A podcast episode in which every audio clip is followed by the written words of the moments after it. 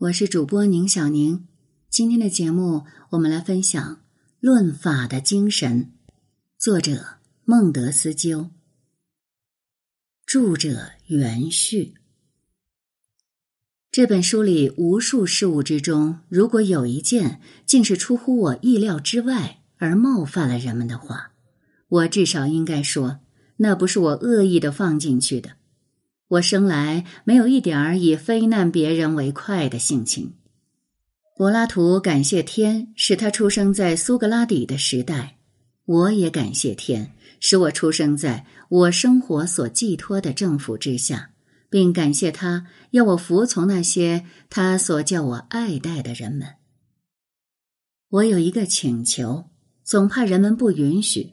就是请求读者对一本二十年的著作不要读一会儿就进行论断，要对整本书，而不是对几句话加以赞许或非议。如果人们想寻找著者的意图的话，他们只有在著作的意图里才能很好的发现它。我首先研究了人，我相信，在这样无限参差驳杂的法律和风俗之中。人不是单纯的跟着幻想走的。我建立了一些原则，我看见了个别的情况是服从这些原则的，仿佛是由原则引申而出的。所有各国的历史都不过是由这些原则而来的结果。每一个个别的法律都和另一个法律联系着，或是依赖于一个更具有一般性的法律。当我回顾古代。我便追寻他的精神之所在，以免把实际不同的情况当作相同，或是看不出外貌相似的情况间的差别。我的原则不是从我的成见，而是从事物的性质推演出来的。在这里，有许多真理是只有在看到它们和其他的真理之间的联系时，才能被觉察出来的。我越思考到细节，便会越感觉到这些原则的确实性。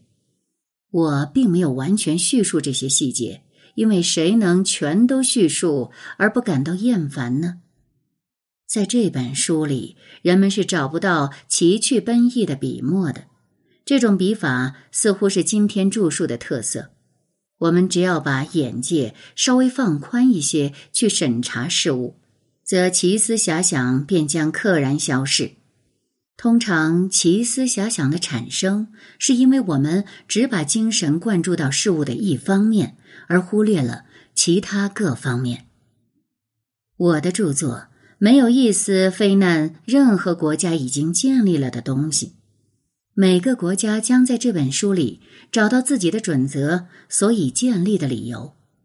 我们并且将自然的从那里得到一个推论，就是只有那些十分幸福的生来就有天才洞察一个国家的整个政治的人们，才配建议改制。启迪人民不是无关紧要的事，官吏的成见是从国家的成见产生的。当蒙昧时代，人们就是做了极坏的事也毫无疑惧；在开明之时，即使做了最大的好事，也还是要站立的。我们看到旧时的弊病，并想要如何加以改正，但也要注意改正的本身的弊病。对邪恶，我们不去动它；如果怕改糟了的话，对良善，我们也不去动它；如果对改善有所怀疑的话，我们观察局部，不过是为了做整体的判断。我们研究一切的原因，不过是为了观察一切的后果。如果我的书提供了新理由，使每个人爱他的责任、爱他的君主、爱他的祖国、爱他的法律的话，使每一个人在每一个国家、每一个政府、每一个岗位都更好的感觉到自己是幸福的话，那我便是所有人们当中最快乐的人了。如果我的书能使那些发号施令的人增加他们应该发布什么命令的知识，并使那些服从命令的人从服从上找到新的乐趣的话，那我便是所有人们当中最快乐的人了。如果我的书能使人类纠正他们的成见的话，那我便是所有人们当中最快乐的人了。我这里所谓成见，并不是那种使人们对某些事物愚昧无知的东西，而是那种使人们对自己愚昧无知的东西。我们是在努力教导人类的过程中，才能够实行那个包括爱一切人在内的一般德行。人是具有适应性的存在物，他在社会上能同别人的思想和印象相适应。同样，他也能够认识自己的本性。如果人们使他看到这个本性的话，他也能够失掉对自己本性的感觉。如果人们把这个本性掩饰起来，使他看不见的话，这本著作我曾屡次着手去写，也曾屡次搁置下来。我曾无数次把写好的手稿投弃给清风去玩弄。我每天都觉得。写这本书的双手日益失去执笔的能力。我追求着我的目标，而没有一定的计划。我不懂得什么是原则，什么是例外。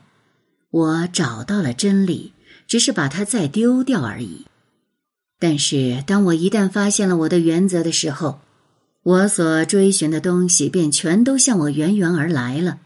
而且在二十年的过程中，我看到了我的著作开始增长、成熟、完成。如果这本书获得一些成功的话，那么主要归功于主题的庄严性。但是我却不认为我是完全缺乏天才的。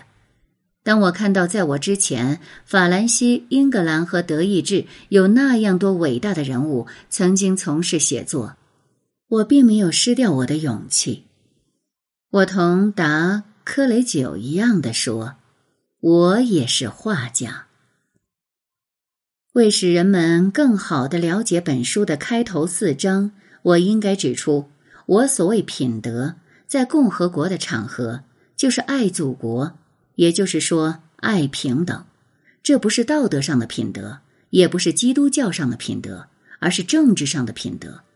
它是推动共和政体的动力，正如荣誉是推动君主政体的动力一样。因此，我把爱祖国、爱平等叫做政治的品德。我有些新的思想，很需要找些新的词汇，或是给旧的词汇一些新的含义。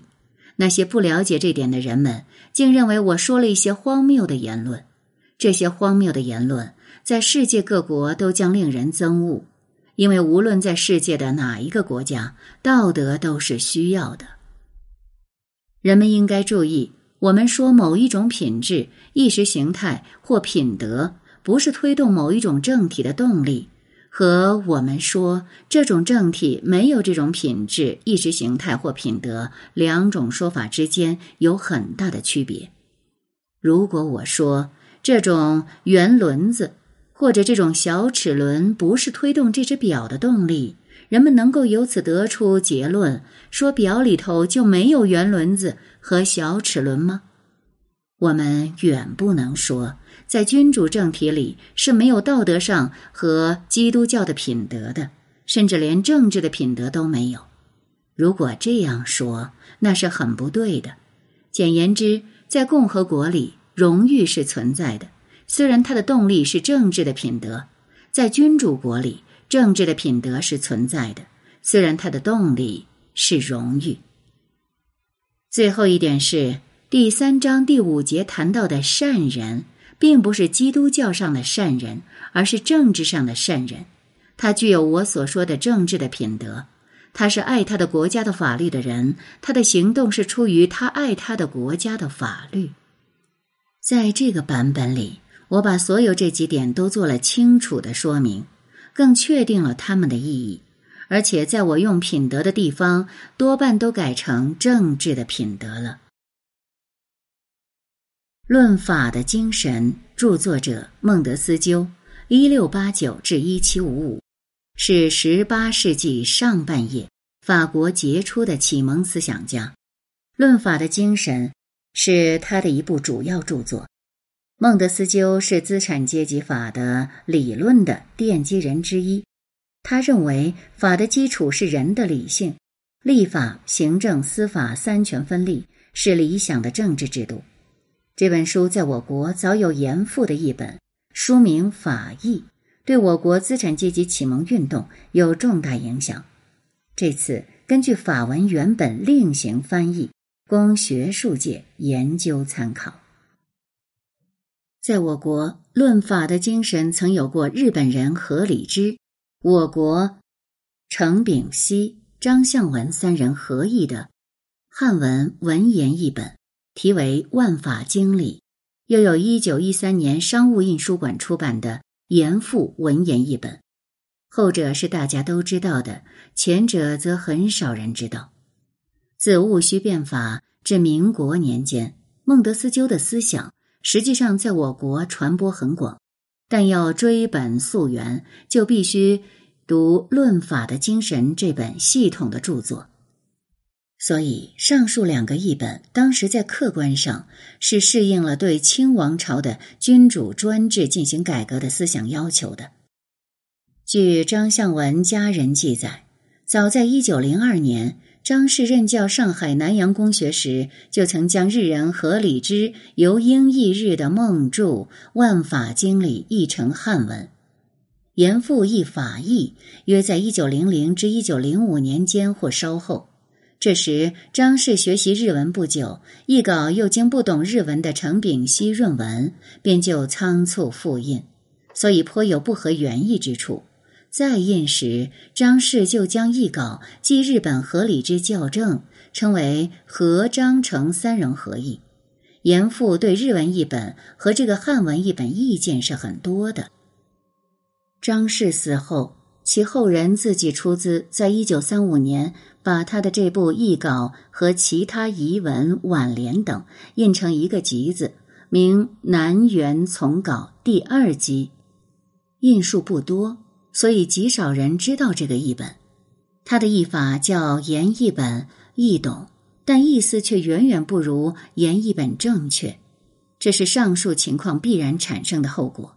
不但如此，更严重的缺点是，这个译本只译孟德斯鸠原著的一半，下册几乎全部缺略。